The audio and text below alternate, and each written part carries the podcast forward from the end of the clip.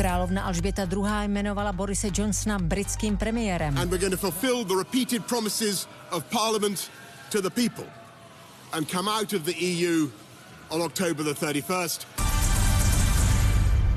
Nový předseda britské vlády Boris Johnson ve svém prvním vystoupení slíbil odchod z Evropské unie k 31. říjnu za každých okolností. Spojené království se podle něj musí připravit i na případný Brexit bez dohody. Johnson v čele vlády nahradil. Británie má nového premiéra. Boris Johnson účinkoval v mnoha rolích. Konzervativní komentátor, starosta Londýna, brázdící město na kole, politik známý slovními kličkami a bonmoty, ministr zahraničí a hlavní proponent Brexitu. Jako premiér slibuje sjednotit zemi a vyvést z Evropské unie stůj co stůj. Může se mu to povést? Nevylučují se tyto dva cíle navzájem? A proč je Británie tak rozpolcená? Je čtvrtek, 25. července, tady je Lenka Kabrhelová a Vinohradská 12, spravodajský podcast Českého rozhlasu.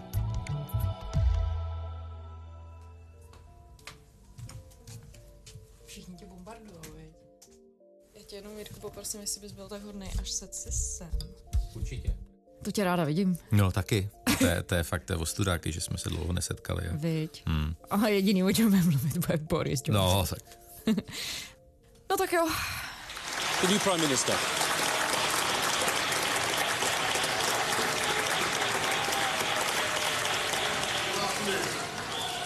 I have just been to see Her Majesty the Queen, who has invited me to form a government, and I have accepted.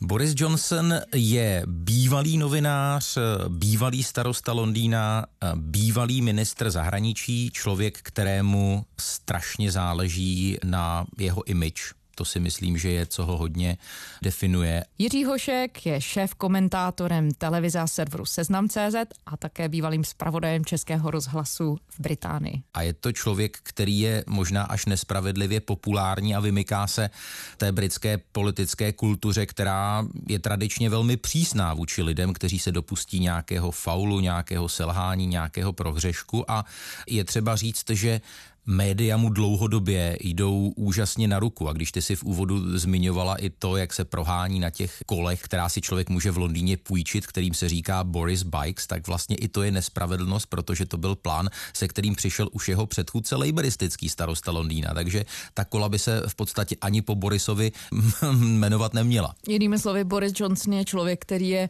schopný velmi kvalitního self-proma. Určitě. Já, kdybych byl trošku drzý, tak bych řekl, že to je takový elegantní vykuk. Ve které fázi nabral popularitu, která ho posunula do nejvyšší politiky? On se velmi zviditelnil na přelomu 80. a 90. let, kdy pracoval pro Daily Telegraph, stal se bruselským zpravodajem a stal se vlastně nejznámějším euroskeptickým novinářem a on tehdy velmi oslovil jedno křídlo v konzervativní straně a, a tam se na tom vlastně Lenko dá dobře ilustrovat, že to, když se přimknul k táboru Brexitu v roce 2015, že to nepřišlo jako blesk z čistého nebe, že to trošku korespondovalo s tím, co on dělal vlastně i předtím. Britský premiér David Cameron dnes bude v dolní sněmovně obhajovat svůj postup na unijním samitu a vyjednanou reformu britského členství v 28. Cameronova situace před referendem 23. června se v posledních hodinách dál komplikuje. Podporu odchodu Británie z Unie totiž oznámil populární populární londýnský starosta Boris Johnson. I will be advocating uh, vote leave because I want a better deal for the people of this country. Ale myslím si, jak to bývá ve Spojeném království, tak on třeba dlouhodobě těží eh, ze svých kontaktů, kamarádství, která si získal během, během studií, hlavně na Oxfordské univerzitě. Ale právě tím působením v Bruselu a tím, jak psal o Evropské unii, začal se hodně přibližovat a začal se stýkat se členy konzervativní strany a tam už se začal profilovat jako velmi nadějný politický stranický kádr a kandidát a potom vlastně začal stoupat po tom stranickém žebříčku, ale právě vzhledem k tomu, jak vždycky byl takový jako žoviální a takový ranář, tak vzhledem k tomu, že od třeba ministerského předsedy se vyžadují určité trošku jiné vlastnosti, tak nikdo s ním moc nepočítal, že by třeba mohl aspirovat na tuhle vůbec nejvyšší funkci v exekutivě. Co je jeho skutečná tvář a dá se vůbec odhalit? Ty mluvíš o té žoviálnosti až neomalenosti, hmm. o tom, že je s trochou nadsázky řečeno vykuk, ale zároveň je evidentně velice cílevědomý a léta pracoval na tom, aby se dostal tam, kde dnes je, do Downing Street 10. Která z těch tváří je skutečná podoba Borise Johnsona?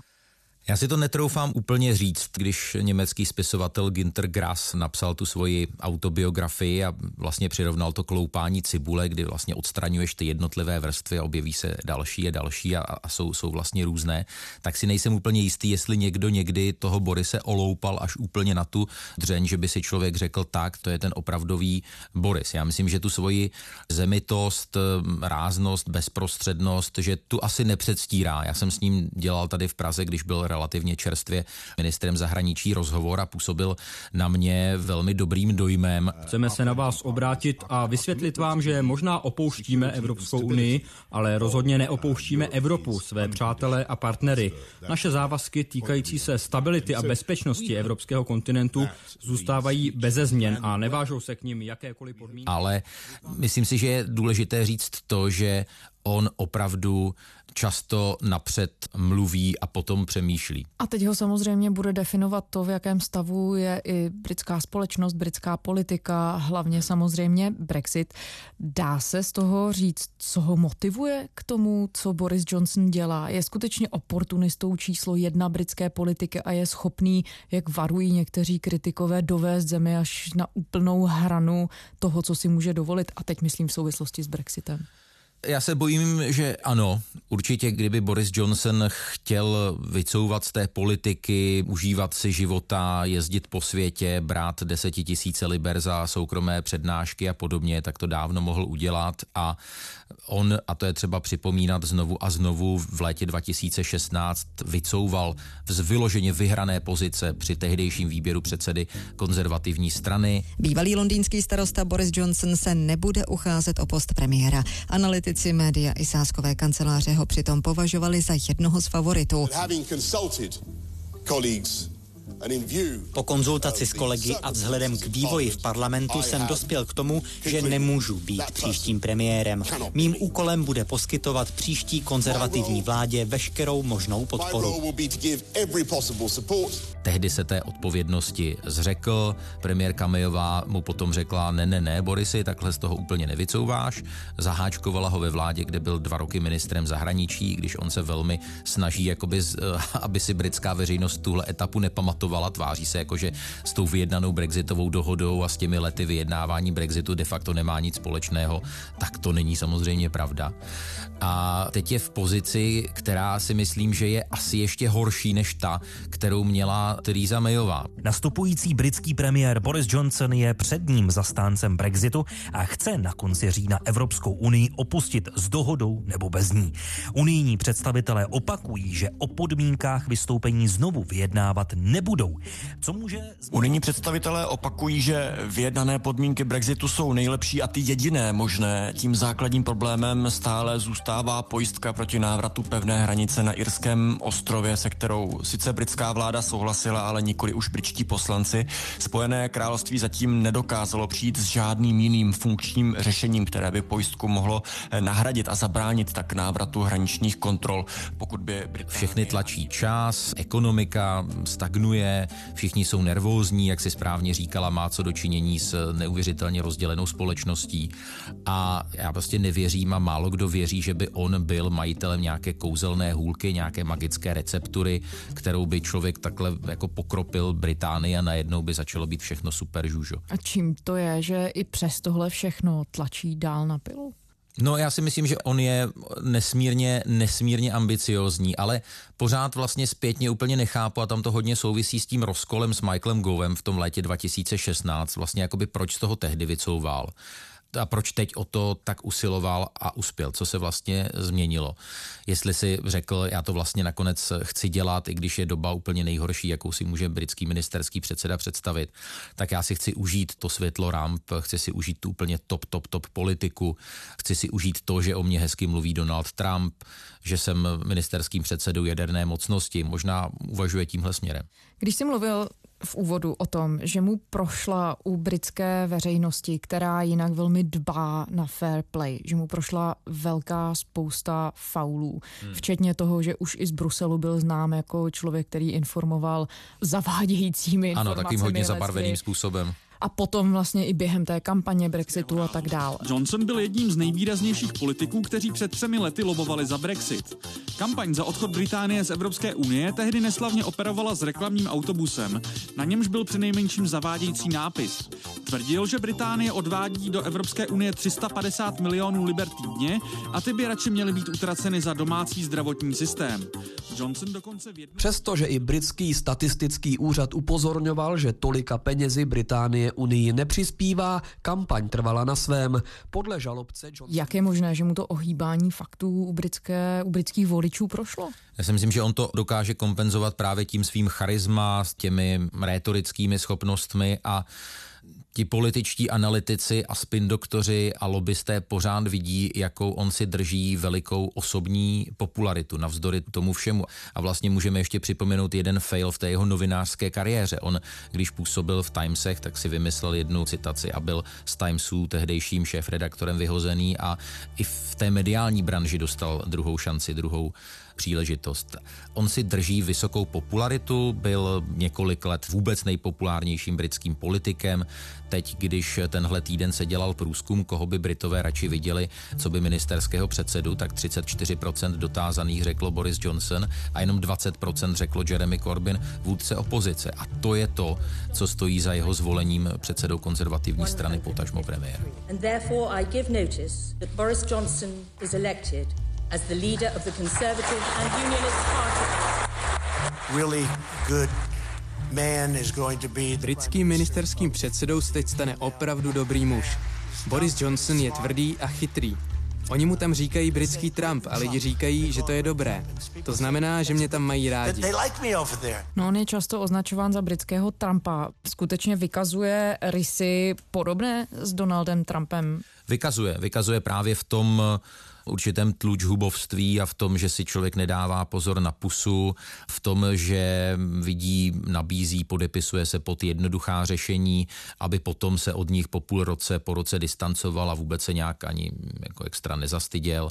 V tom si myslím, že je s Donaldem Trumpem dost podobný, nejenom tou svojí blondětou kšticí. On je méně oranžový tedy. Na druhou stranu Boris Johnson to je vlastně také podobné asi Donaldu Trumpovi reprezentuje britskou elitu. Jak si to říkal, tak on hmm. prošel Eatonem, prošel Oxfordem, on má opravdu elitní vzdělání, je vysoký, velmi sečtělý, ale přesto hraje vlastně tak trochu roli takového toho spovykaného mladého muže, který se bouří konvencím. On to hraje na, na víc stran právě tímhletím. On, on tím, co si říkala, ta kombinace Eton, Oxford, elita, apeluje na ten elitářský segment té dominantně anglické společnosti, ale právě tím vystupováním má širší mnohem dosah.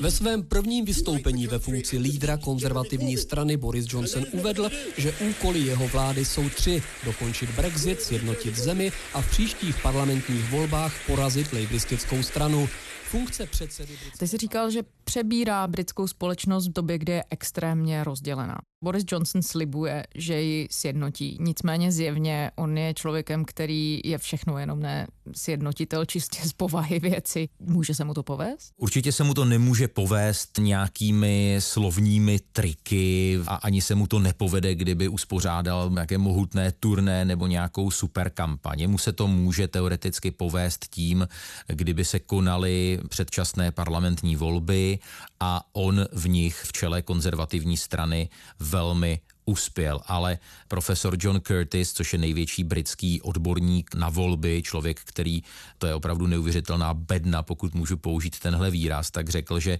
kdyby se teď konaly parlamentní volby, a my víme, že teď ten parlament je velmi málo akceschopný, tak bychom zažili ještě větší patovou situaci, že by to dopadlo zhruba tak, že by i Labour Party, i konzervativci měli jistých zhruba 260-270 křesel, byly by větší volební zisky těch menších stran, ať už liberálních demokratů, možná i Brexit Party, Nigela Farage, samozřejmě skotských nacionalistů, ale v praxi by to nezměnilo vůbec nic. Druhá varianta by byla, kdyby Boris Johnson nějakým zázračným způsobem, ale v to nikdo nevěří, včetně mě, dokázal rozhoupat Brusel, najít dohodu s novou šéfkou Evropské komise Ursula von der Leyenovou, dojednal nějaké lepší podmínky britského odchodu z Evropské unie, na co se Evropská unie naprosto netváří, není na to čas, takže tuhle cestu podle mě si můžeme taky škrtnout. A další věc je, že on tady bude mít co dočinění a jeho následovníci velmi pravděpodobně taky, pokud tedy Británie odejde z Evropské unie, s tou územní celistvostí Spojeného království, protože Skotové budou podle mě ventilovat čím dál tím víc svoji naštvanost a ta situace kolem Severního Jirska je podle mě taky velmi brizantní. Jirko, co se stalo s britskou společností, že je tak rozdělená? No ona je rozdělená na několik os. Podobně jako, jako v České republice, tady máme obrovské rozdíly mezi jednotlivými regiony, co se týče e, výdělků, nezaměstnanosti a tak dále. Ale máme tam neskutečné rozdíly mezi Anglií, Skotskem, Anglií, Severním Irskem. Ta země se jmenuje v češtině Spojené království, ale to slovo spojené je velmi nepřesné. Já říkám velmi rád jeden údaj, že když dělali průzkum mezi Angličany, zdůrazňuji Angličany, kteří hlasovali v červnu 2016 pro Brexit, tak 81% jich řeklo, že jim je úplně jedno, co se stane se Severním Irskem jestli tam budou násilnosti, jestli se sjednotí Irský ostrov. Oni Severní Irsko berou jako nějakou končinu, která je pro ně mnohem vzdálenější pro tenhle typ lidí, než je Řecko, kam jezdí na dovolenou, Španělsko nebo Francie. To je jedna důležitá věc. Potom je tam samozřejmě rozdělení tradiční konzervativci, laboristé, ale je tam, je tam vlastně rozdělení i takové, a my, my to bytostně vidíme na tom výsledku referenda z roku 2016, že to byla opravdu otázka Anglie bez Londýna. Londýn jako taková velmi bohatá, velmi specifická kapsa hlasoval samozřejmě těžce jednoznačně pro setrvání v Evropské unii, ale celý zbytek Anglie s výjimkou několika takových kapes, většinou velkých měst, měst, kde jsou univerzity, kde jsou vzdělaní lidé, tak hlasoval velmi jednoznačně pro odchod země z Evropské unie. A co je taky důležité si uvědomit, že ty poslední tři roky, které uplynuly od referenda, vůbec nepřispěly k tomu, že by se otupili ty hrany. Ti lidé, kteří tehdy nesnášeli Evropskou unii, tak tu Evropskou unii nenávidí ještě mnohem víc. A je důležité si uvědomit, že kdyby se náhodou konalo druhé referendum, a kdyby ta otázka byla jakákoliv, tak ten výsledek rozhodně nebude jako 70 ku 30. Zase by to bylo podle mého přesvědčení jako relativně těsné, asi by byla rekordně vysoká volební účast. Ale to rozdělení je, je hluboké a přispívají k tomu i takové věci, jako je pravdu pohled na globalizaci, to, jak se vyvíjely platy těch kterých lidí, jak pokulhává infrastruktura v některých částech země, jak jsou ti lidé frustrovaní z toho, jak na ně politici v Londýně zapomínají jsou to rozdíly mezi, mezi vzdělanými, méně vzdělanými lidmi. Takže opravdu těch os rozdělení země je, je strašná spousta a ta možnost hlasovat o Brexitu tohle všechno akcelerovala a stala se takovým spouštěčem. Myslím, že to byl jakoby granát a to referendum představovalo pojistku, kterou někdo vytáhl. Ona ještě navíc k tomu Británie je ale zemí, která má neuvěřitelně silnou tradici v tom, jak je rozvrstvená ta společnost, kde je aristokracie, ty tam staré kasty, peníze. Tam jsou kasty vlastně. Nakolik tohle hraje roli v tom, co se děje? Hraje to velkou roli v tom, že ty elitní vrstvy mají velký strach z té nejistoty, mají velký strach z kombinace toho, že by byl špatný Brexit, který velmi pravděpodobně bude špatný a na tu zemi šíleně dopadne, a v kombinaci s tím, že by se do Downing Street dostal Jeremy Corbyn, a začal třeba realizovat nějaké ty svoje socialistické myšlenky. Takže tam je jakoby panická hrůza v těchto kruzích, že by mohlo dojít opravdu k velkému sociálnímu otřesu, který by tu zemi svým způsobem, když se budeme bavit jenom o nějakém znovu znárodňování, dostal někam zase na přelom 70. 80. let před nástup Margaret Thatcherové. A potom tady máme naopak segment mladých lidí, studentů univerzit, kteří se právě chtějí vzepřít tomu systému, kteří se narodili s tím, že nenávidí ten systém té stříbrné lžičky v plenkách, kteří eh, mají kouly na noze v podobě školného na vysokých školách, vystudují, vstupují do života s dluhem 40, 45 tisíc liber a ti naopak chtějí nejlépe rozbít tyhle elitářské okovy, kterým je zase spíš specifická Anglie než úplně celé Spojené království. A myslím si, že nás tady čeká opravdu velký střed a ještě samozřejmě musíme zmínit nějaké takové ty těžké sentimentalisty, kteří opravdu ve velkém množství hlasovali pro Brexit, protože nostalgicky vzpomínají a to, to je třeba něco podobného s tou ostalgí, kterou známe ve střední a východní Evropě, vzpomínky na komunismus a na sociální jistoty socialismu tak ti nostalgicky vzpomínají na ulice svého dětství, kde ještě nebyly středoevropské obchůdky s potravinami, kde nebyly prodavači kebabu. A tohle všechno prostě představuje úplně strašně třaskavou kombinaci. It is deliver Brexit, unite the country and defeat Jeremy Corbyn. And that is what we're going to do. Když Boris Johnson teď mluví o tom, že chce sjednotit britskou společnost, slibuje dokončit Brexit, sjednotit zemi, porazit šéfa lejbristů Jeremyho Corbyna, může se mu to povést? No ono se mu částečně může podařit sjednotit zemi prostřednictvím toho, že se ten Brexit stane. Že v okamžiku, kdy Británie opravdu přestane být členskou zemí Evropské unie, tak ta myšlenka remain, toho se trvání v Unii, bude skutečně mrtvá. A stane se to, co říkala paní Mayová už v roce 2016, kdy vyzývala ten poražený tábor get over it, prostě smířte se s tou porážkou. Přece jako to bylo demokratické hlasování, jeden vyhrál, jeden prohrál, prostě vezměte to na vědomí. Takže částečnému sjednocení může dojít tím, že Británie přestane být členským státem Evropské unie a bude se muset orientovat na nějaké ty každodenní problémy. Ale obávám se z pohledu Borise Johnsona, že ty ekonomické problémy a s tím související i sociální problémy Británie v příštích měsících a letech budou tak velké, že mu to bude strašně svazovat nohy a nebude schopen realizovat nějaké svoje koncepce. A ono se můžeme lenko dočkat i scénáře, že v případě Borise Johnsona to bude opravdu takový zimní král, nebo spíš, když se podívám na roční období, tak spíš jako letní král. Když budeme mít třeba na podzim eh, parlamentní volby, tak se můžeme dočkat toho, že ho to velmi rychle smete. Jiří Hošek, šéf komentátor televize a serveru Seznam.cz a hlavně také bývalý zpravodaj Českého rozhlasu Británie. Jirko, díky. Já moc krát děkuji za pozvání. To je ze čtvrteční Vinohradské 12 vše. Kdykoliv nás najdete na iRozhlas.cz, jsme samozřejmě ve všech podcastových aplikacích. Pište nám, děkujeme těm, co už jste se ozvali. Vinohradská 12 zavináč rozhlas.cz. Těšíme se zítra.